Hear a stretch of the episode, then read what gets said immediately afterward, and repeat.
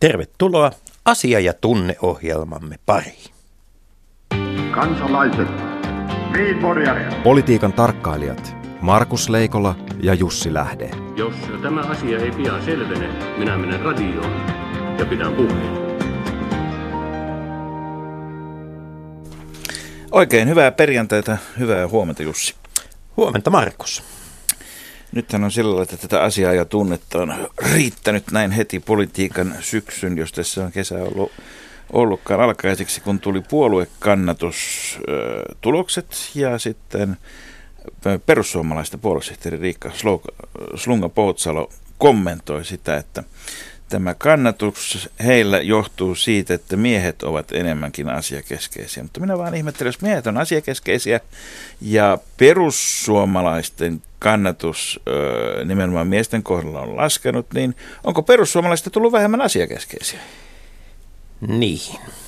Vai miten tämä on selitettävissä? Tämä on ihana olkinukki.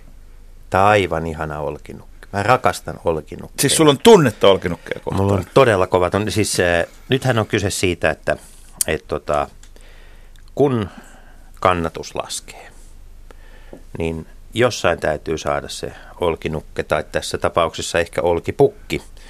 Tai no ei nyt mennä olkivuohen sukupuoleen, mutta se pitää saada jossakin roihuamaan. Ja tämä on ihan mahtavaa, koska siis perussuomalaiset, jos mikä on ollut se puolue, joka on menestynyt myymällä tunnetta.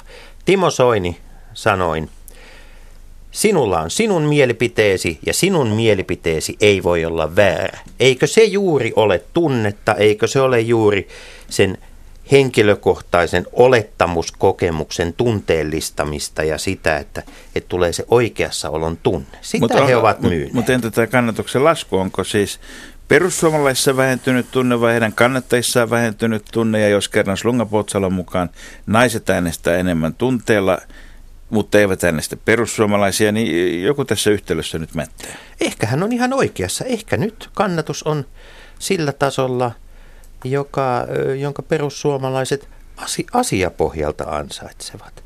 Ja tunneäänestäjät ovat sitten lähteneet muualle.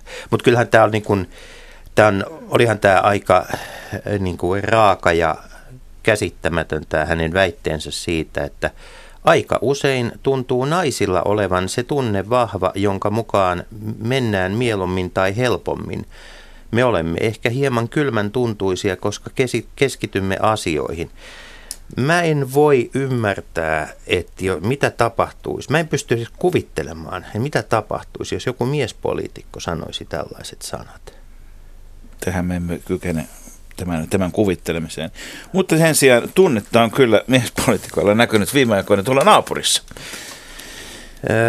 Niin, Radio Jerevaniin lähetetty kysymys on vahingossa tullut tänne meidän pöydällemme. Ja kuten niin monesti ennenkin, että saako vallatulle maalle paaluttaa? Eli tässä tapauksessa kysymys on Putinista, joka on löytänyt terroristeja Krimiltä, joka on Ukrainassa, mutta Putinin mun mielestä Venäjällä. Ja mistä tässä sitten on kysymys, niin sitä aprikoidaan tällä hetkellä maailmalla. Hän siis väittää, että ukrainalaiset olisivat hyökänneet omalle maalleen, niinkö? Ei, hän väittää, että ukrainalaiset ovat hyökänneet hänen maalleen. Sama asia siis sinänsä, mutta riippuu siitä, kuinka asiakeskeisesti tätä katsoo. Katsotaan tätä Ukrainan tilannetta, niin nämä olympiaadit on aika fataaleja. Olympialaisten aikana on ennenkin tapahtunut. Viimeksi kun oli olympialaiset, niin silloin oli siis Maidanilla riehuttiin ja silloin Ukrainan presidentti sai lähtöpassit, jonka seurauksena sitten Putin laittoi Krimille lähtöpassit. Ja näin ollen nämä kisapassit tuli leimattua moneen kertaan. Mutta tässä tapauksessa, jos katsotaan, mitä tässä tapahtuu, niin ensinnäkin tässä on tämmöinen yksi näistä määräajoista mennyt lähes huomaamatta ohi, eli EUn ja USAn sanktiot, ne on aina puoleksi vuodeksi kerrallaan voimassa, ja nyt oli tarkoitus, että niitä tuossa keskellä kesää tarkastellaan uudelleen. EU teki päätöksen jatkaa sanktioita täysin odotetusti, koska EU on kytkenyt, itse asiassa ei suinkaan Krimin kohtalo, eikä edes rauhaa, vaan tähän Minskin asiakirjaan ja prosessiin, joka on suhteellisen maltillinen kuitenkin, jossa nyt lähinnä toivotaan, että Donbassissa ei kauheasti taisteltaisi. No ensinnäkin Donbassissa on alkanut aseet laueta, käytän tämmöistä varovaisen poliittisen neutraalia termiä, huomattavasti aikaisempaa enemmän tässä viime aikoina, joka todennäköisesti ei ole venäläisistä riippumatonta, mutta ei välttämättä Venäjän nimenomaista ansiota myöskään. Siellä on näitä independent freelancer pätkätyöläisasemiehiä myöskin kohtuullinen määrä verrattuna Krimiin. Tarkoitatko nyt puolisotilaallisia joukkoja? Tarkoitan terroristeja, riippuu siitä, keneltä kysyy. Mm. Niin ja sitten samaan aikaan mielenkiintoista on se, että siis ei myöskään ollut tietysti niin toinen merkittävä pakotteiden asettajahan on Yhdysvallat, joka koordinoi, mutta kuitenkin odottaa itsenäistä politiikkaa EUsta. Ja nyt Yhdysvalloissa tämän demokraattisen puolueen salakuuntelun jupakan jälkeen on herännyt hyvin vahvaa halua tämmöistä, joka tietysti liittyy Amerikan vaaleihin, niin että pitäisi tiukentaa pakotteita entisestään. Ja kun samaan aikaan vielä sitten Putin ja Erdoğan lähestyvät toisiaan ja ikään kuin perustuvat vähän toisen näköistä euroasialaista allianssia, kuin missä yhteydessä Euraasia viime aikoina on ollut tekemisissä, niin kyllä tässä niin ihan globaaleja viestejä annetaan. Minulla on idea. Kerro. Kyllä tämä olisi ollut paljon helpompaa, jos Vladimir Putin olisi villillä kortilla kutsuttu Rioon Venäjän judojoukkueen jäseniksi. Ja sitten olisi sillä mukavasti annettu hänen pikkusen voittaa. Joo, mutta judossa täytyy muistaa, että siinä on voimassa säännöt, jotka on määritelty etukäteen, ja Putin pelaa vain niitä pelejä, joissa hän saa määritellä sääntöjä sitä mukaan, kun peliä käydään. Ehkä hänen lajinsa on sittenkin judon sijasta jury. Mutta kotimaassakin pohditaan sääntöjä. Kotimaassa pohditaan sääntöjä ja kirjoittamattomia sääntöjä. Niin, aika paljon on kelattu sitä, että miten nämä poliittiset virkanimitykset ja niistä luopuminen, jonka tuo Juha Sipilä oli maininneeksi vaalien alla, jolloin niin paljon kaiken näköistä tullaan puhuneeksi. Että pitäisikö sitä nyt ihan oikeasti sitten lähteä soveltamaan, kun Kansaneläkelaitoksen pääjohtajan virka on julistettu hakuun, mutta todellisia valintakriteerejä ei vielä tiedä kukaan. Niin siis kirjattu on seuraava. 26. päivä elokuuta päättyy haku, että vielä ehtii ylempi korkeakoulututkinto, sosiaaliturvan tuntemus, käytännössä osoitettu johtamistaito ja johtamiskokemus. Ei siis Maalaisliiton tai Keskustan jäsenkirja. Ei, ja Maria-Kaisa Aula, jota oltiin ehditty jo istuttaa tälle paljalle, ei hänen itsensä, mutta spekulanttien toimesta, niin on ilmoittanut, että hän ei hae sitä, koska hän on tyytyväinen nykyiseen olemisensa muotoon ja tapaan. Olympiaratsastustermein hän kieltäytyi esteellä. Ei, vaan hän valitsee, mihin kisoihin lähtee mukaan, joka on tietysti kaiken, voi sanoa, vielä isompi viisauden alku kuin herran pelko. Mutta miten tässä käy? Käykö nyt, Markus, niin, ensinnäkin täytyy ottaa huomioon, että tässä on muutaman vuoden päästä maassa on hirvittävän määrä työttömiä korkean asiantuntemuksen sote-johtajia. Joo. Niitä jää noista kunnista ylitse nimittäin, kun kaikki ei mahdu maakuntiin kuitenkaan, josta maakuntien paikoille saattaa olla, että jokin keskustalainenkin tulee valittua johonkin maakuntaan.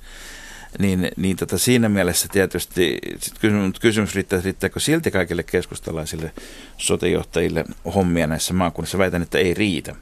Tulee olemaan toisin sanoen myöskin päteviä, mutta sitten on yksi vaihtoehto, kun kuitenkin tämmöisissä hommissa, vähän niin kuin tässä Yleisradionkin johtamisessa, on erinäköinen poliittinen kokemus on hyväksi silloinkin, kun nimenomaisia mandaatteja oli. Minulla on tämmöinen musta hevonen ehdokkaan. No.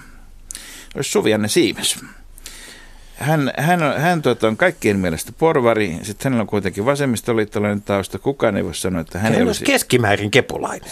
Keskimäärin kepulainen, sosiaalipolitiikan asiantuntija ja nykyisissä tehtävissä työeläkelaitosten liiton toimitusjohtajana, mitä suurimmassa määrin tämän suomalaisen sosiaalivakuutus- ja eläkejärjestelmän, jonka syvällisiä tuntijoita, muistaakseni perustuslain mukaan maassa saa olla eniten 6 kappaletta kerrallaan, niin kuitenkin yksi niistä. Markus, sulla on pointti. Katsotaan, miten käy. Minä epäilen, että tähän löydetään paras mahdollinen henkilö, joka kuitenkin sitten loppujen lopuksi on keskustalainen. Radio Yhdessä. Leikola ja Lähde.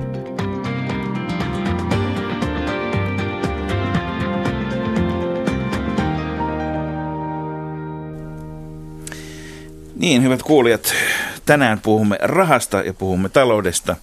Ja meillä on vieraana se henkilö, joka tulee ensimmäisenä mieleen näin kesäaivojen turruttavana jälkeen, mutta ei suinkaan suotta. Tervetuloa emeritusprofessori Sixten Korkman. Kiitos.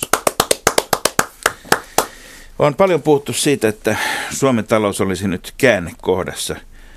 Mitenkäs tämmöinen käännekohta itse asiassa voidaan määritellä, kun eikö se selviä vasta perästä päin, että oliko joku käännekohta käänne vai ei? No kyllähän se selviää vasta jälkeenpäin, ja meillä ne viipeet on aika pitkiä ja tilastokeskuksen tällaiset vuoden sisäiset luvut on aika epävarmoja. Joten kyllä se nyt tarkentuu sitten, että onko 2/4 peräkkäin ollut vaikka positiivista kasvulukua tai muuta, niin ehkä siinä sitten voisi. Kenties käänne on tapahtunut, jos se on tapahtunut, niin onpas se ollut vaisu. Niin siis, käänteet ovat sellaisia, että ne huomaa, niin eikö sekin riipu vähän siitä, että kuka puhuu, että mistä sen huomaa?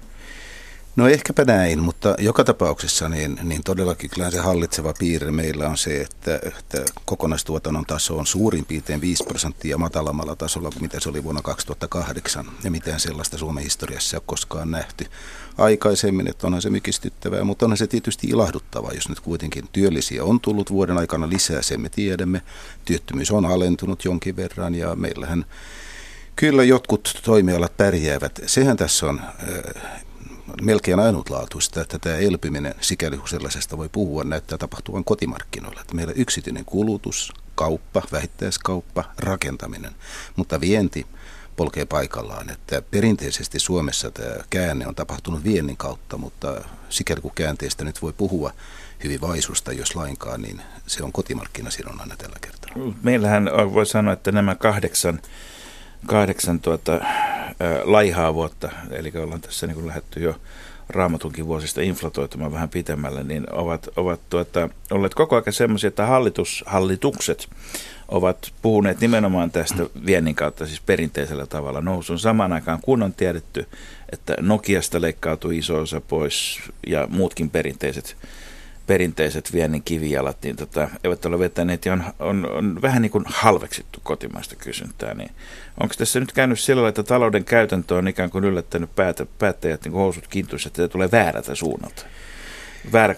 Kaikki talouspolitiikka on väärää, tai kaikki politiikka on väärää politiikkaa, sanoo muinaiset talousviisaat. No mä sanoisin, että kyllä mä luulen, että useat, en osaa sanoa kaikista päättäjistä, mutta kyllä kai aika monet tietävät, että kuitenkin kotimarkkinat ovat tärkeässä asemassa, jos puhutaan kokonaiskysynnästä, tuotannosta ja työllisyydestä, koska ei se metsäteollisuus nyt niin hirveästi työllistä.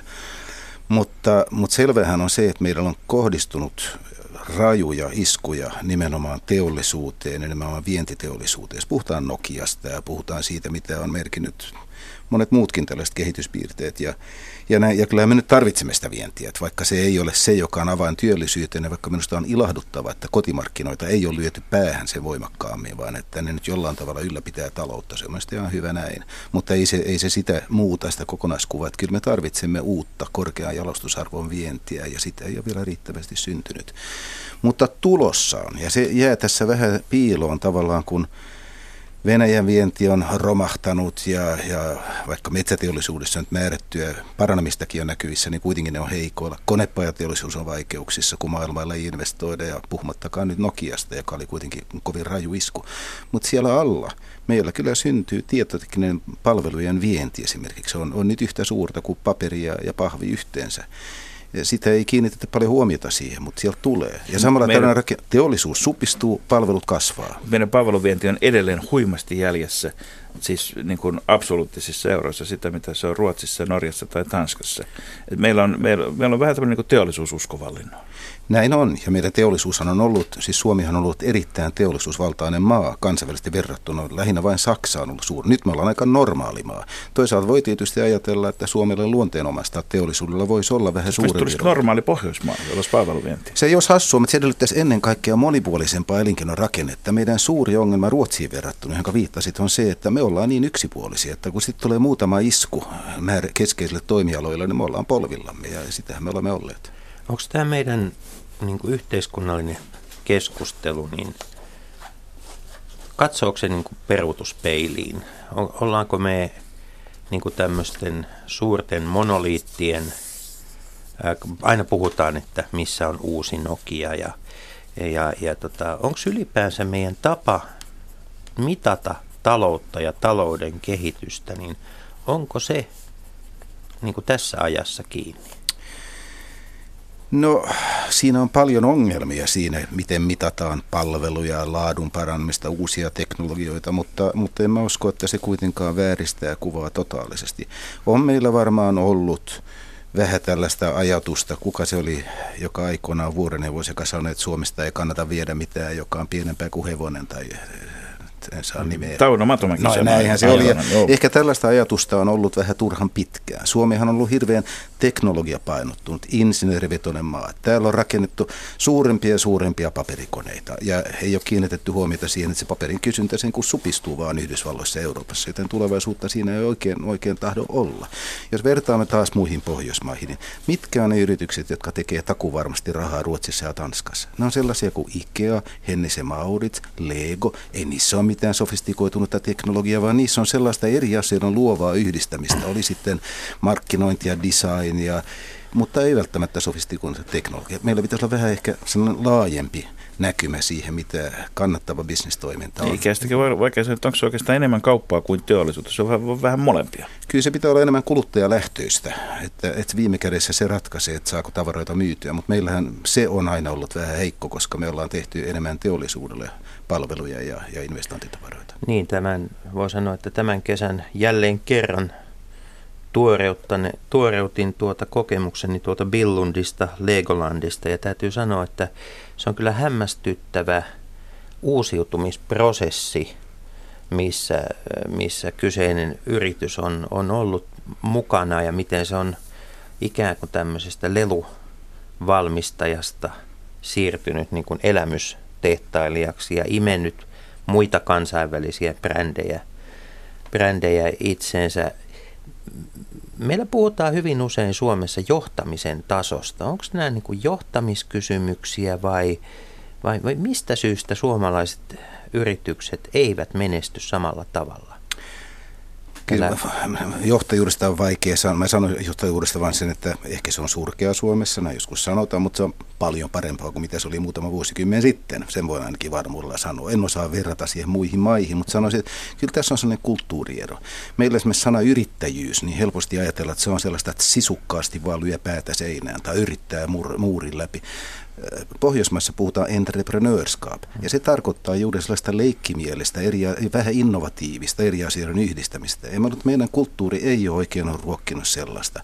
Se vaatii tosiaan tällaista leikkimielisyyttä, se vaatii vähän rohkeutta, ja ehkä nämä ei ole meidän vahvuuksia olleet perinteisesti, koska itse asiassa nyt mä vähän spekuloin rohkeasti, mutta Suomi on pelokas kansa.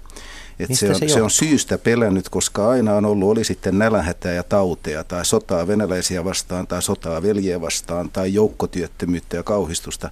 Ja näin on ollut ymmärrettävää, että me ollaan aina pelätty, että taivas putoaa niskaan. Pelolla on ollut helppo hallita myös.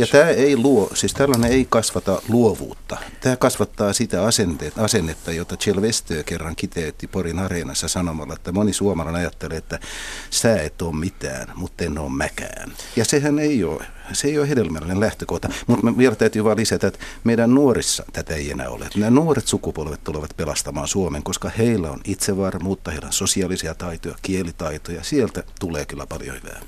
Sixten Korkman, pelosta eroon. Mitä meidän, jotka emme ole tätä nuorinta sukupolvea, pitäisi tehdä? Meidän pitää siirtyä syrjään ja antaa nuoremmille mahdollisuuksia, mutta kuitenkin jatkaa työelämässä vaatimattomissa tehtävissä ja sitä paitsi auttaa tietysti läheisiä ja muita ihmisiä kolmannessa sektorissa. Kyllä meistä vielä paljon apua ja hyötyä, mutta kyllä se on nämä meitä nuoremmat, jotka tulee nostamaan Suomen, jolla on erinomaiset mahdollisuudet menestyä tulevaisuudessakin. Mutta voidaanko me vanhemmat ikäluokat oppia tästä kansallisesta tai henkilökohtaisesta pelosta jollain lailla pois? Joo, ja mä sanoisin, että sehän on ihme, että sitä on, mä luulen, että me ollaan siitä siirtymässä pois. Mä sanoisin, että eihän me enää pelätä veli Venäjää, vaikka Putin kieltämättä saa meitä silloin tällä vähän ikään kuin, siihen liittyy varauksia.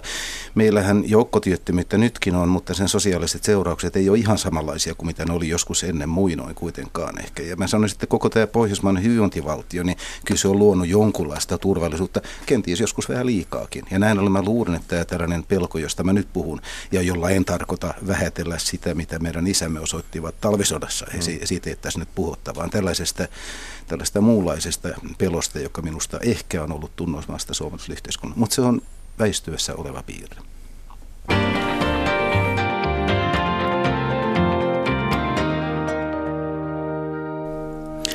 Olemme, että kuuntelette on Leikola ja Lähde ja vieraanamme on Sixten Korkman ja puhutaan Suomesta, taloudesta ja kulttuurista. Puhutaan myöskin muutama sana asiasta, joka tietysti aina kun puhutaan taloudesta, puhutaan tulonjaosta, puhutaan eriarvoisuudesta. Ja tästähän varsin perinteiseen tapaan myöskin valtiovarainministeriön korkein johto juuri budjettiriihen alla tuli esiin ja ilmoitettiin, että suomalaisten pitäisi hyväksyä tuloerot. Ja tämä on kysymys, josta niin kauan kuin minä muistan on puhuttu, ja siitä on käsittääkseni aika paljon taloustieteellistä tutkimusta, josta osa on sitä mieltä, että tuloerot ovat hyväksi, osa tuloerot ovat huonoksi, ja sitten on tietysti vielä eroa sillä, että syntyykö näitä tuloeroja siten, että yläpään tulot nousevat vai alapään tulot laskevat.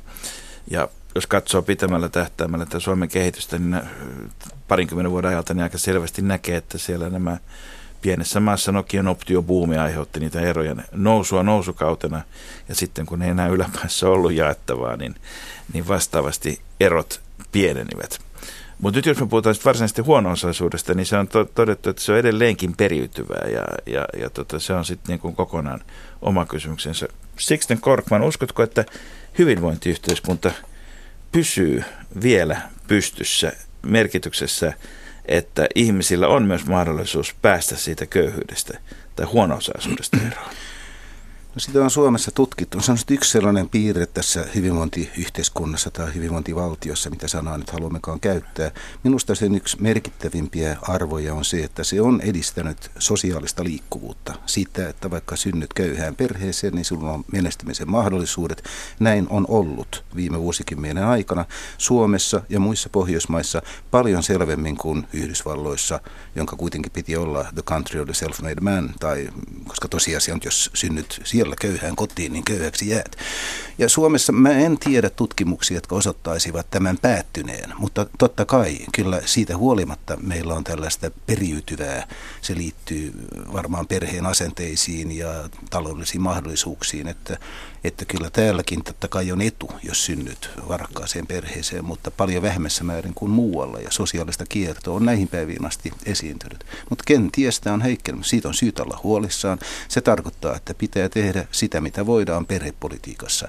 Meillä on paljon tutkimusta, joka osoittaa, että ne kaikista pienimmät lapset, niihin pitäisi panostaa. Vaikka yhteiskunta siihen investoi, niin silloin voidaan vielä saada hyvin, hyvin paljon aikaiseksi. Sitten kun lapsi on teini-ikäinen tai jotain, niin se rupeaa olemaan aika myöhäistä. Tai se on paljon kalliimpaa yrittää sitten estää syrjäytymistä.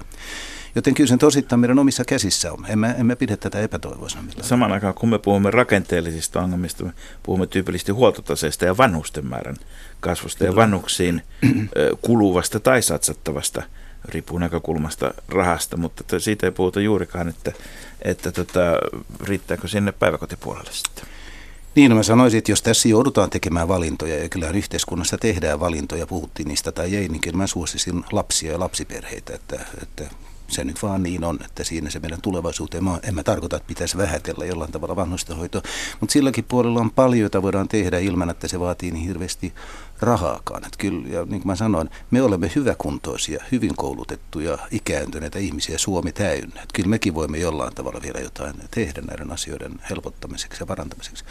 Mä uskon ylipäätänsä ottaa siihen, että tällainen hyvinvointiyhteiskunta tai hyvinvointivaltio on elinkelpoinen. Jos me vertaamme muihin Pohjoismaihin, niin eihän siellä ole ongelmia ole, vaan tämä Suomi on se, joka tässä on heikoilla. Se liittyy tähän tähän matalaan työllisyysasteeseen, johon valtiovarainministerikin tässä vastikään kiinnitti huomiota.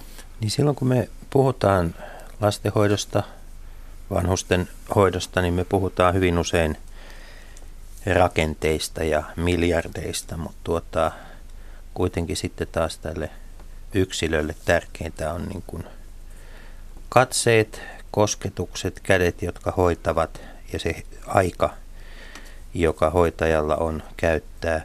Millä mielin katselet tätä sote-uudistusta koskevaa keskustelua ja sote-uudistuksen valmistelua? Onko se on kuitenkin hankkeena valtavan kokoinen ja sillä tulee olemaan joka tapauksessa isot vaikutukset kansantalouteen. Näyttääkö se menevän sellaiseen suuntaan kuin pitäisi? Mä en ole siihen hirveän hyvin perehtynyt. Mä oon varmaan liian laiska ja mulla on sellaista asemaa, että mun tarvitsee olla siitä hyvin perillä, joten mä ihmettelen ja mä luulen, että kestää aikansa ennen kuin nähdään, ja tässähän asia on the devil is in the details. Et mä sanoisin, että sekä tämä valinnanvapaus, niin siinä on monta asiaa, josta riippuu tuleksit järkevää, koska valinnanvapaus ei ole mikään itsestäänselvyys sellaisissa asioissa, jossa kuluttaja, ihminen, kansalainen itse ei pysty arvioimaan kerta kaikkia niitä hoitoja. Ja toinen on sitten tämä hallintohimmeli, joka tästä saattaa. Nousevatko oikeat asiat keskusteluun vai peittyvätkö tärkeimmät asiat pintakuohon alle? No kyllä mä luulen, että se keskustelu on johtanut. Kyllä minusta tämä valinnanvapaus, kilpailuttaminen on tärkeää ja siinä on sellaista hyödyllistä ja kysymys siitä, että pitääkö keskittyä siihen valinnanvapauteen horisontaalisesti tähän integraatioon sitten, kun puhutaan perushoidosta ja erikoishoidosta. Kyllä minusta nämä on niitä tärkeitä asioita. Että en mä osaa sitä, en mä vääränä pidä, mutta edelleen niin mä en kovin paljon sitä tiedä ja tokkopa kukaan ulkopuolella. Se on aikalla näiden sitä uudistusta tekevien käsissä tällä hetkellä. Yksi asia, joka tähän liittyy, on tietysti tämä itsehallinto. Kunnallinen itsehallinto, voi sanoa, että se on myöskin ollut varsin kallis asia Suomelle, kun Joo. silloin pitää joka ikisellä kunnalla on oikeus myöskin määritellä omat systeeminsä ja sitten yhtenäisiä järjestelmiä ei välttämättä synny. Puhutaanpa IT:stä tai toimintakäytännöistä tai mistä hyvänsä, niin eikö tässä ole myöskin riski edelleenkin silloin, kun me puhumme niin kuin siitä, että tämä on maakuntien käsissä se, että se on asia, jolla on aika iso hintalappu silloin sillä itsehallinnolla. Näin mä luulen, ja itse mä olisin ollut aikoinaan sillä kannalla, että tämä 5 suuralueen ratkaisu olisi parempi, niin mä luulen, mutta jälleen kerran mun asiantuntemus tässä on kyllä kovin rajallinen, mutta kyllä mä pelkään myöskin sitä, että tässä voi tulla kallis ratkaisu, jossa ikään kuin ne motiivit ei välttämättä ole ne parhaat mahdolliset. Että onhan tässä poliittista intohimoa taustalla aika lailla. Onko meillä sellaista kansallista mahdollisuutta, että jossain vaiheessa tämä sosiaali- ja terveyspuolen osaaminen voisi muuttua niin kuin myös vientituotteeksi, koska koulutuspuolen kohdalla on pari vuosikymmentä jo puhuttu sitä, että siitä voisi tulla vientituote. Jotain pientä tapahtuu, mutta ei ollenkaan niin nopeasti kuin aikanaan toivottiin. Ja tällä hetkellä tuntuu, että sote-asioissa Suomi on enemmänkin maa, johon pyritään ulkopuolelta tulemaan toimijoiksi kuin se, että Suomesta aktiivisesti vietäisiin. Joo, en mä tiedä. Mä luulen, että tässä on vähän sama terveydenhuoltojärjestelmässä kuin koululaitoksessakin, että vaikka me olisimme hyviä, niin kuin koululaitoksen osalta olemme olleet, niin ei se ole mikään helppo vientituote. Sitä on hyvin vaikea istuttaa sitten johonkin vieraaseen yhteiskuntaan, että kyllä siinä kai aika rajalliset mahdollisuudet on. Tietysti me voidaan viedä lääkäreitä, kun meillä on hyvin koulutettuja lääkäreitä, ja ohiminen tästä koko teemasta puhuttaessa, niin mulle jäi mieleen, kun tässä tehtiin joitakin vuosia sitten pohjoismainen vertailu siitä, missä on tehokkaammat ja parhaat sairaalat, ne oli kaikki Suomessa. Eli vaikka meillä on tässä järjestelmässä kyllä korjaamisen varaa, niin meillä on hyvin koulutettuja lääkäreitä ja sairaanhoitajia, jotka tekee siis todella hyvää työtä, ja se on nyt aika iso etu sekin. Ja meillä on aika monen määrä innovaatioita siellä järjestelmän sisällä, mutta ne ei välttämättä leviä edes järjestelmän sisällä, johtuu just näistä siiloista. Se on ihan totta, ja sehän muuten liittyy vielä tähän Suomen tulevaisuuteen, että tämä terveysteknologia on yksi sellainen painopisteala, jossa meillä on suuria mahdollisuuksia. Mutta sitten jos puhutaan siitä, että kun Jussi sanoi, että Suomeen on intoa tulla, niin meillähän onkin tullut tässä viimeisen vuoden aikana poikkeuksellisen paljon väkeä. Nyt yhden tilaston mukaan Ruotsissa maahanmuuttajat ovat perustaneet, oliko se vuoden sisään, en ole nyt ihan varmasti muista näin, mutta kuitenkin hyvin lyhyessä ajassa 120 000 uutta työpaikkaa. Et periaatteessa sitten, kun ne ensimmäiset elämisen edellytykset on kunnossa ja kieltä ja kulttuuria on opittu, niin nämä ryhmät on kuitenkin niitä, jotka eivät lähtökohtaisesti halua jäädä ikään kuin yhteiskunnan armoille, kukapa haluaisi, mutta toiset jäävät helpommin.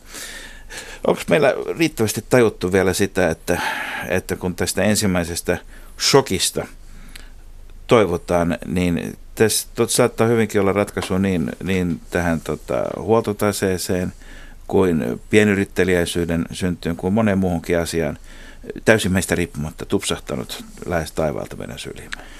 Kyllä se niin on, että on tavattoman tärkeää se, mitä me teemme konkreettisena toimenpiteenä ja myöskin asenteina. Ja tässä suhteessa todellakin olisi parantamisen varat. Meillä on jo nyt, jos kiertää näitä vaikkapa Helsingin lähiöitä tai missä tahansa muualla Suomea, niin hyviä mahdollisuuksia saada kohtuuhintaista lounasruokaa, koska siellä on nimenomaan etnisiä ravintoloita. Näitä on tullut paljon. Kyllä sitä yrittäjyyttä on runsaasti, mutta myöskin esteitä sille, että meidän pitäisi löytää...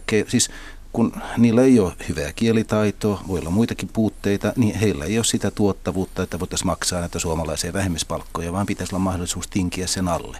Olkoon se sitten jonkun koulutusjärjestelmän harjoittelujakson nimellä tai jotain, mutta tätä täytyy saada kyllä meillä SAK ja muutkin hyväksymään, että meidän täytyy saada ne sisään työelämään, se on se oikea ura, sitä ei saa sulkea. Noin niin kuin käytännön toimenpiteenä ja asenteellisesti taas, niin kaikki tämä tällainen vihamielisyys, niin se ei millään tavalla edesauta tätä asiaa. Hyvä, mutta puhutaan työllistämiskynnyksestä hetkeksi. Nyt on taas viime aikoina... Mä otan pienen esimerkin kuitenkin, niin kun mennään siihen Ruotsin puolelta, koska Ruotsissa Smålandissa on Lessebo-niminen pieni kunta, ja kyllä siellä niin kuin kansallisesti merkittävä uutinen on ollut tällä viikolla se, kun Karli, Kustaa ja Silvia päättivät poiketa pizzalla sikäläisen yrittäjän Sangar Garufin ylläpitämässä Lessebo Pizza et Katutjök nimisessä ravintolassa.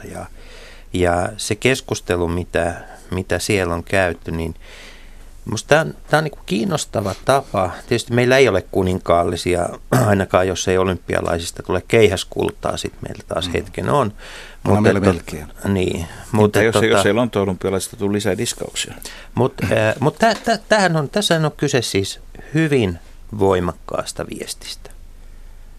On ollut aivan etukäteen, niin kuin, eivät Ruotsin kuninkaalliset sattumalta piipahda jossain paikallisessa pizzeriassa. Mutta missä meillä on ne sellaiset suomalaisten mielipidevaikuttajien niin kuin henkilökohtaiset ulostulot? Minusta tuntuu, että me koko tämä niin kuin maahanmuutto ja maahan asettumiskeskustelu on oikeastaan jätetty aika lailla niin kuin pienen poliittisen piirin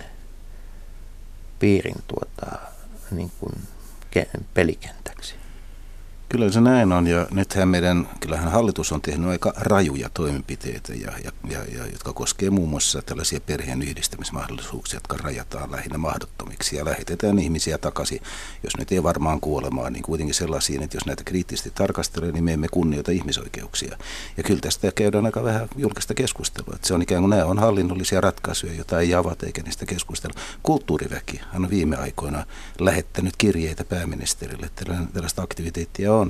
Ja kyllä mä uskon, että on paljon suomalaisia, jotka sinänsä ikään kuin suhtautuu määrätyllä ymmärryksellä tähän. Äänekkäimmät ovat sitten niitä juuri, jotka vaativat tämän linjan tiukentamista edelleen. Tämä on tärkeä yhteiskunnallisen keskustelun aihe, jossa minusta pitäisi puhua kyllä tällaisen suvaitsevaisuuden, ihmisoikeuksien kunnioittamisen puolesta, mutta samalla myöskin vaatia, että ne tahot, joita se koskee, on valmiita niin ratkaisuihin, että ne käytännössä voidaan integroida. Jos me vertaamme vaikkapa Somalia Yhdysvalloissa ja Suomessa, niin Yhdysvalloissa niiden työllisyys ja yrittäjyysaste on ihan sama kuin kantaväestön. Näin ei ole Suomessa. Ja se johtuu vähän siitä, että toisaalta näistä asenteista ja toisaalta ihan konkreettista toimenpiteistä. Että kyllä tässä parantamisen varaa olisi, mutta en mä suinkaan epätoivoinen sen suhteen. Ei Suomi ole mikään läpikotaisin rasistinen maa, vaan täällä on kasvavaa ymmärrystä, mä luulen sille, että maailma on sellainen, että erinäköisiä, eri värisiäkin ihmisiä on, ja niitä on jopa Suomessakin. Kyllä tämä siitä vielä paranee. Joo, ja täytyy sanoa, että vaikkapa Lappajärvellä, jossa aikanaan oli suuri huoli siitä, kun sinne paikalliseen hotelliin perustettiin vastaanottokeskus, niin nyt on vielä suurempi huoli, kun sitä ollaan lakkauttamassa. Niin, ja kyllä tietysti mediallakin on syytä, että 100 mielenosoittajaa Tornionjoella näkyy paljon isompana kuin 10 000 sukankutojat ja vapaa-aikansa käyttävät vapaaehtoiset avustajat. Mutta jos puhutaan, että mennään tähän työllistämiskynnykseen, niin on puhuttu Saksan mallista, jossa tarjotaan tämmöisiä nimellä minijobs, jolla ei viitata suinkaan pieniin Apple-tietokonetehtaisiin, vaan siihen, että pääsee minimipalkalla tai sen allekin, ja sitten sen jälkeen yhteiskunta maksaa lisää tukea, mutta on kuitenkin pois kortistoista ja tilastoista.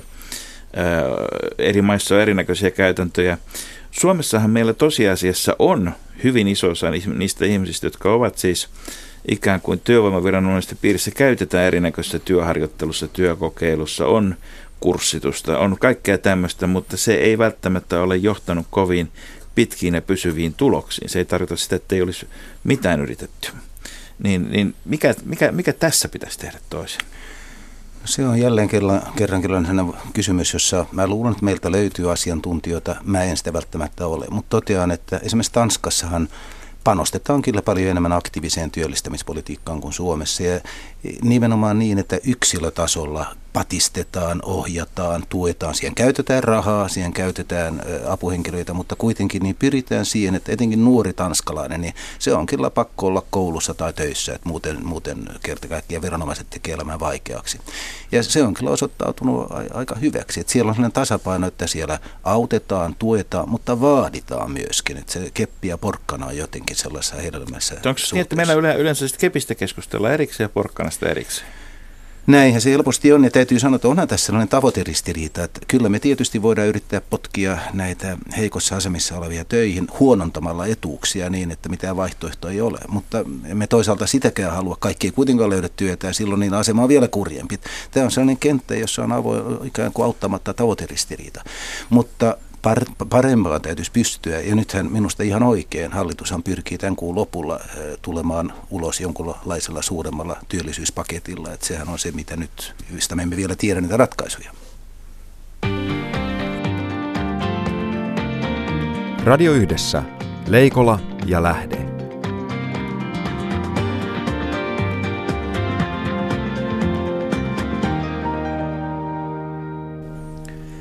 Niin Sixten Korkman, totesimme tässä jo, että talouspolitiikan suunnanmuutosta voi olla liian aikaista arvioida, tai talouden, mutta onko talouspolitiikka sitten muuttumassa? Onko tämä budjettiesitys vasemmistolaisempi kuin mitä se olisi Alexander Stubbin johtamana ollut? En mä näe siinä eroa, enkä mä usko, että olisi paljon eroa, vaikka meillä olisi oppositiopuolueet hallituksessa, että nämä tällaiset ongelmat ovat samat. Keinot on vähissä, oli kuka tahansa hallituksessa. Suomen talouskehitys määräytyy pääasiassa kansainvälisen kehityksen perusteella. Ja tällä kotimaassa on aika vähän, mitä voidaan tehdä. Omaa rahapolitiikkaa ei ole, se on ulkoistettu Euroopan keskuspankille.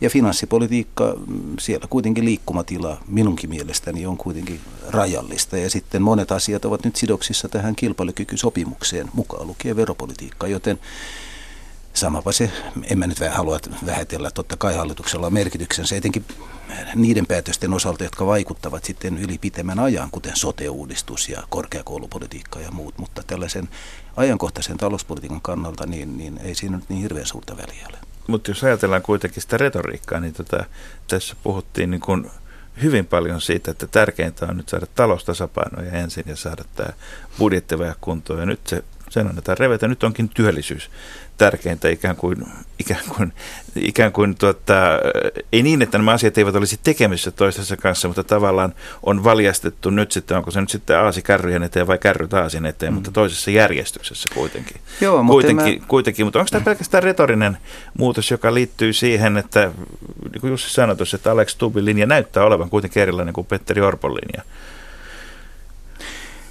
Vai onko tässä myöskin tapahtunut jotakin muutakin kuin vain miehet ja puheet vaihtuvat? No ei se nyt ainakaan mitenkään kovin merkittävää ole tapahtunut, koska kyllä tämäkin budjetti nyt, niin se on lievästi kiristävä kuitenkin. Ei se mikään elvytysbudjetti ole, mutta verotusta kevennetään jonkin verran, koska se oli se kilpailukykysopimukseen liittyvä lupaus. Ja kyllä se, että korostetaan työllisyyttä, on minusta aivan oikein, koska ja tosiaan niin kuin itse totesit, niin kyllä tässä se kytkentä on. Ja meidän suuri huolenaihehan on se, että tämä työttömyys on siitä on tullut hyvin paljon pitkäaikaistyöttömiä, jotka syrjäytyvät suurelta osin ihan pysyvästi, ja silloin meidän kasvupotentiaali jää pysyvästi heikommaksi, ja nämä julkisen talouden rahoitusongelmat siitä sen kun kärjistyvät. Mutta siihen ei varmaan keskiluokan ostovoiman lisääminen auta siihen pitkäaikaistyöttömyyden poistamiseen, että tavoitteet ja sitten taas keinot, niin onko nämä sopusoinnus kesken? Mä sanoisin, että kyllä tämä on siedettävä kompromissi, että vaihtoehto, jos puhutaan finanssipolitiikasta, voit toki kiristää paljon enemmän, leikata, jotta saataisiin tämä alijäämä nopeammin kuntoon, mutta silloin me syvennämme taantumaa tai estämme sen pienen elpymisen, joka nyt kuitenkin on tämän kotimaisen kysynnän varassa tällä hetkellä. Mielenkiintoista on myöskin se, että kun puhuit tuossa keskuspankista, niin keskuspankit ovat elvyttäneet enemmän kuin historian kuluessa ikinä.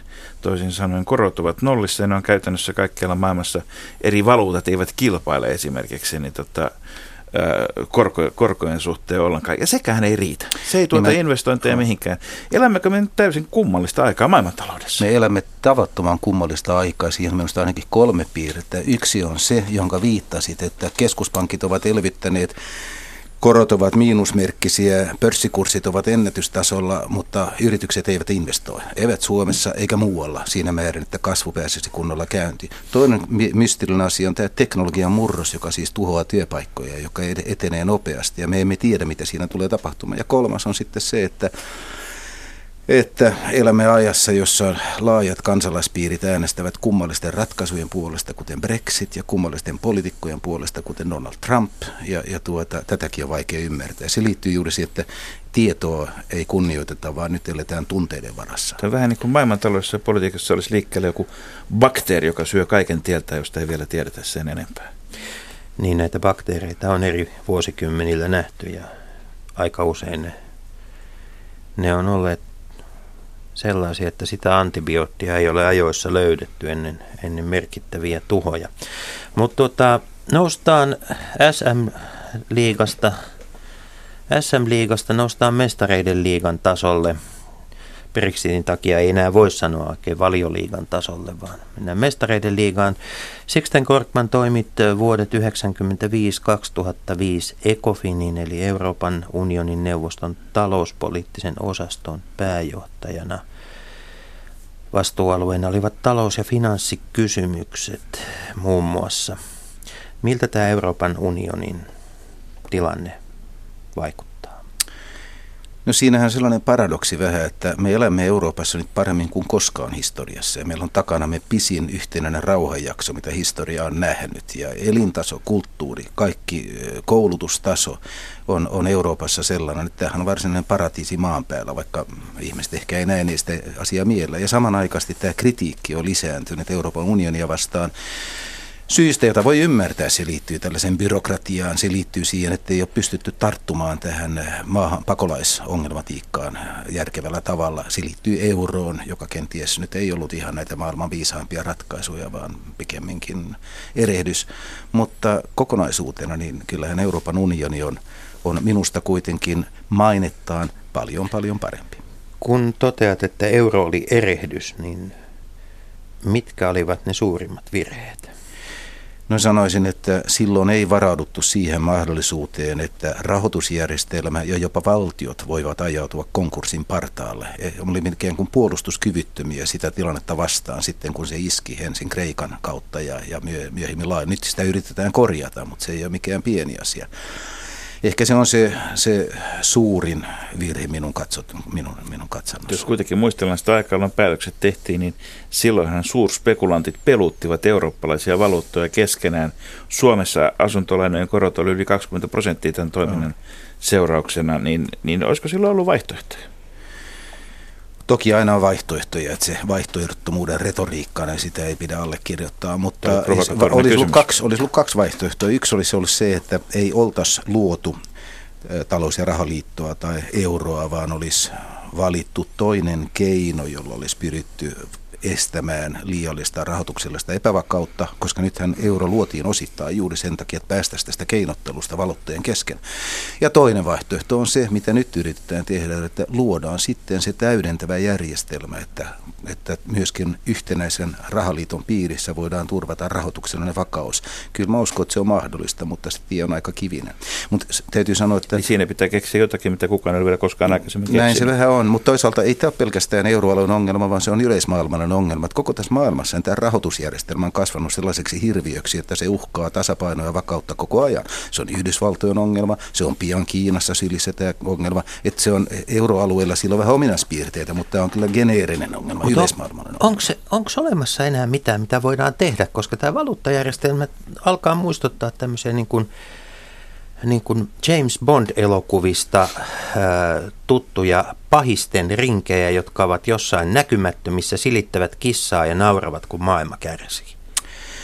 No ensinnäkin se, että valuutat kelluu keskenään, niin se ei ole mikään pulma, mutta se mikä on pulma on se, jos tämä rahoitusjärjestelmä ruokkii sellaista epävakautta, joka johtaa tällaisiin kupliin ja joka johtaa sitten, että veronmaksajien kukkarolle käännytään. Kyllä tämä on ratkaistavissa oleva ongelma, mutta ei se ole mikään helppo ongelma ja sen kanssa nyt askaroidaan. Englannin keskuspankin entinen pääjohtaja Mervin King esitti vastikään kirjassaan ratkaisun, jossa kerta kaikkia kutistetaan pankkia hyvin rajulla kädellä. Siihen ei ole poliittista valmiutta, mutta keinoja on, mutta tätä ongelmaa ei ole millään tavalla ratkaista. Mainitsit Kiinan, ja Kiinahan on kerännyt paljon ylijäämiä, paljon pääomia, ja nyt ne pääomat ovat lähteneet liikkeelle. Yhdysvaltain lisäksi myös Suomesta ostetaan yrityksiä, ja sitä rahaa on liikaa. Onko olemassa riski, että Kiinassa nähdään seuraava Lehman Brothers-tyyppinen äkillinen sulaminen? Koska yleensähän aina näiden megakasvujen jälkeen niistä on päästy toiseen tilaan vain katastrofin kautta. Kyllä se riski on olemassa ja kyllä kai, jos ajatellaan vaikkapa Japani aikoinaan kasvoi tavattavan pitkään nopeasti juuri sen kautta, että väestöä siirtyi sisämaasta rannikkokaupunkeihin ja sitten rakennettiin Tokiota ja muuta, syntyi valtava hintakupla ja sitten se puhkesi ja sen jälkeen Japani on ollut taantumassa parikymmentä vuotta. Kyllä tämä voi toistua Kiinassa, mutta ei meistä kukaan sitä tiedä ja samalla on sanottava, että Kiinallahan on valtava valuuttavaranto. Niillä on kyllä suuria voimavaroja ja niillä on vieläkin sellaista kontrollia yli koko sen maan, että ehkä he pystyvät tätä nyt vielä vieryttämään. Samaan aikaan Kiinan talouden rakenteissa Guangxi ja muinen hyvävelijärjestäminen on paljon sen kaltaisia epäterveitä piirteitä, mitkä oli tyypillisiä myös Yhdysvaltain investointipankkijärjestelmälle ennen sen romahtamista. Mä uskon, että Kiina jossain vaiheessa tulee joutumaan syvään suureen kriisiin, mutta kukaan meistä ei voi ennakoida, kuinka kauan kestää ennen kuin se toteutuu. Ja Kiinassa täytyy muistaa, että mittakaavat usein on 10 kertaa pitempiä kuin lännessä. Mutta otetaan mittakaavaa paljon pienemmäksi. Puhutaan hetki vielä Suomen tilanteesta. Onko meillä pääkaupunkiseudun kasvu ja väestönmuutos, muutto kaupunkeihin, niin onko meillä edessä samanlainen tilanne, että yhtäältä niin kuin maaseudulla asuntojen ja muiden kiinteistöjen hinnat laskevat ja sitten taas arvot nousee tai hinnat nousee niin kuin kaupunkiseuduilla, muutamilla kaupunkiseuduilla hallitsemattomasti. Kyllä tämä on globaali trendi, enkä kyllä musta tuntuu, että se toteutuu Suomessakin, että kyllä tähän liittyy etuunsa parempi tuottavuus ja kuormitetaan ehkä osittain ympäristöä vähemmän. Niin tai näin, niin mä sanoisin, että kansainvälinen kilpailu tänä päivänä on metropolien välistä kilpailua. Me tarvitsemme sellaista ympäristöä, jossa on rikas infrastruktuuria, jossa on tällaiselle startup-toiminnalle, innovaatiolle paras mahdollinen ympäristö. Pääkaupunkiseutu on ainoa, joka Suomessa sitä voi tarjota. Me kilpailemme Tukholman, Berliinin ja muiden kanssa ja ei sitä pidä vastustaa, vaan mieluummin avittaa. Samaan aikaan pääkaupunkiseudun tulevat hallintorakenteet ovat edelleen vähän hämärän peitossa, mutta ei enää nykyisetkään toimi kauhean hyvin. Tästä esimerkkinä länsimetro ja ennen kaikkea ne ongelmat, jotka liittyvät myöskin siihen, että sitä tietoa ei saada, kun tämä yksityisen ja julkisen raja kulkee. Sixten Korkman, näetkö, että Suomessa on rakenteellista korruptiota, joka on haitallista talouskehitykselle? Kyllä sitä varmaan voi löytyä, mutta sanoisin, että siinäkin mä sanoisin, että ainakin kehitys on kulkenut. Yleensä Suomesta voi sanoa kaksi asiaa. Yksi on se, että ongelmat ovat meillä vähäisempiä kuin muualla. Uskon, että korruption osalta on ihan totta ne kansainväliset vertailut, joiden mukaan meillä sitä esiintyy paljon vähemmän kuin monessa muussa maassa. Ja toiseksi, että kyllä tilanne on mennyt oikeaan suuntaan. Kyllä mä muistan vielä muutama vuosikymmen sitten. Mä olen sen aika pitkään ollut erilaisissa tehtävissä. virkamiehenä ja muuta. Ja kyllä meillä tällaista pehmeää korruptiota tai mitä nimeä nyt käytetään, niin on ollut aika paljon. Siihen liittyy sitten tämä hyväveliverkosto, joka on kyllä toisaalta etukin, mutta millä tavalla sitten varmistaa, että tällainen hyväveliverkisto, että me ollaan lähellä toisiamme, että etäisyys on pieni, kuka tahansa voi lähestyä päättäjää ja että on tällaista kanssakäymistä ja keskustelua ja samalla estää, ettei se johda sitten tällaiseen, joka haiskahtaa korruptiolta, niin se on vähän mutkikas juttu, mutta ei tämä nyt minusta ole kyllä Suomen suurin ongelma. Suomen suurin ongelma on jonkunlainen tällainen vision puute, joka saisi meidät ikään kuin palaamaan jonkun asian puolesta.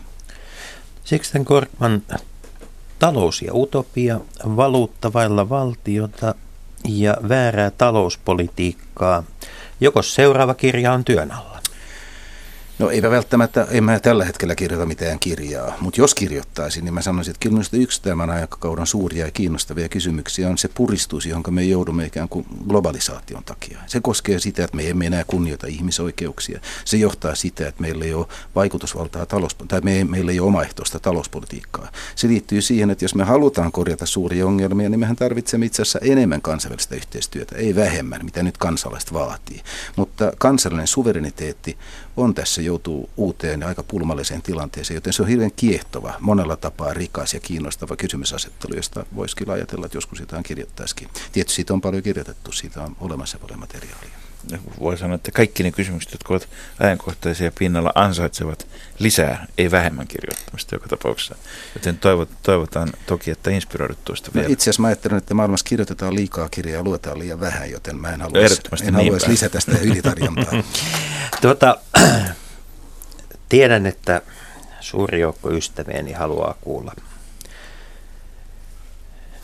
tärkeitä sijoitusvinkkejä. Sixten Korkman, mitä viinejä tällä hetkellä kannattaa hankkia? Mä en siihen kyllä osaa vastata. Ainoa jota mä tunnen, mä tunnen ranskalaiset viinit. Ja jos otetaan vaikka joku Bordeaux tai Bourgogne, niin niillähän on aina se etu, että he määrittävät sen, mikä on hyvää viiniä. Siis he voittavat jokaisen kilpailun, koska se on tavallaan se mittatikku, jota käytetään. Kasino voittaa aina tyyppisesti. Se on vähän sellainen, että nämä viinit, niin ne ovat kyllä aina sitten tahtoo olla hyvä sijoitus. Mutta onko se löytöjä? Onko löytöjä nyt? Kotimaan valikoimasta tai maailmalta? Eikö me mennä vähän tällaisen mainonnan piiriin? Mä sanoisin, että yksi erinomaisen hyvä viini, niin sillä on sama nimi kuin se yliopisto, jonka palveluksessa edelleen olen vaatimattomalla työsuhteella. Tämä varmasti riittää ja Mutta sen, vaikka et itse ehkä ole juuri nyt vielä kirjoittamassa kirjaa, niin onko sulla lukuvinkkejä? Mitä kannattaa lukea, jos haluaa päästä paremmin perille siitä, missä maailma menee tällä hetkellä? Mitä olet itse lukenut kesällä? No kesällä luin esimerkiksi tämän Mervin King, joka siis on Englannin keskuspankin entinen pääjohtaja. Mä luulen, että se kirja on ehkä vähän vaativa kylläkin. Ei sitä tarvitse olla taloustieteilijä, mutta meillä on erittäin korkeatasoiset kuulijat täytyy. Meillä on mutta se vaatii jonkin verran ponnistusta sen kirjan lukeminen, mutta kesällä luin muuten kyllä, poikkeuksellista kylläkin, niin luin lähinnä romaaneja, että se on hyvä. Minkälaisia? No sellaisia kuin Pär Ulve Enkvist, ja sitten kyllä taisin lukea tämän Nälkävuosi, tai millä nimellä se kulkee. Aki Olli. Ja sitten nimenomaan, joka minusta oli erinomainen kirja. Sitten mä luin itse asiassa omaksi yllätyksekseni, ostin Divarista 7 veljestä. Mä en sitä koskaan lukenut koulussa, koska mä oon käynyt ruotsinkielistä koulua ja siellä luettiin ruotsalaista kirjallisuutta, joten 7 veljestä ei ollut mulle tuttu teos ja mä olin yllättynyt siitä, kuinka hieno teos se on. Siinähän on tavattoman hyviä tarinoita. Ehkä se on vähän liian kiltti viranomaisia vastaan, koska siinähän itse asiassa annetaan aika positiivinen kuva näistä sen ajan viranomaisista, mutta onhan se aatteellisesti kiinnostava teos ja romaanina upea. On, ja se on loppujen lopuksi aika pitkälti tämmöinen sivistysvaltion synty tarina, jossa sitten kuitenkin lopulta ne vahvimmat voimat eivät ole aina sitä asiaa, vaan myös tunnetta. Ja mikä kamalinta siitä pystyy hämmästyttävän moni tunnistamaan itsensä jostakin kohtaa. Juuri näin. Kiitos vierailusta. Kiitos. Sixten Korkman. Ja kuulijoillemme oikein hyvää viikonloppua. Hyvää viikonloppua.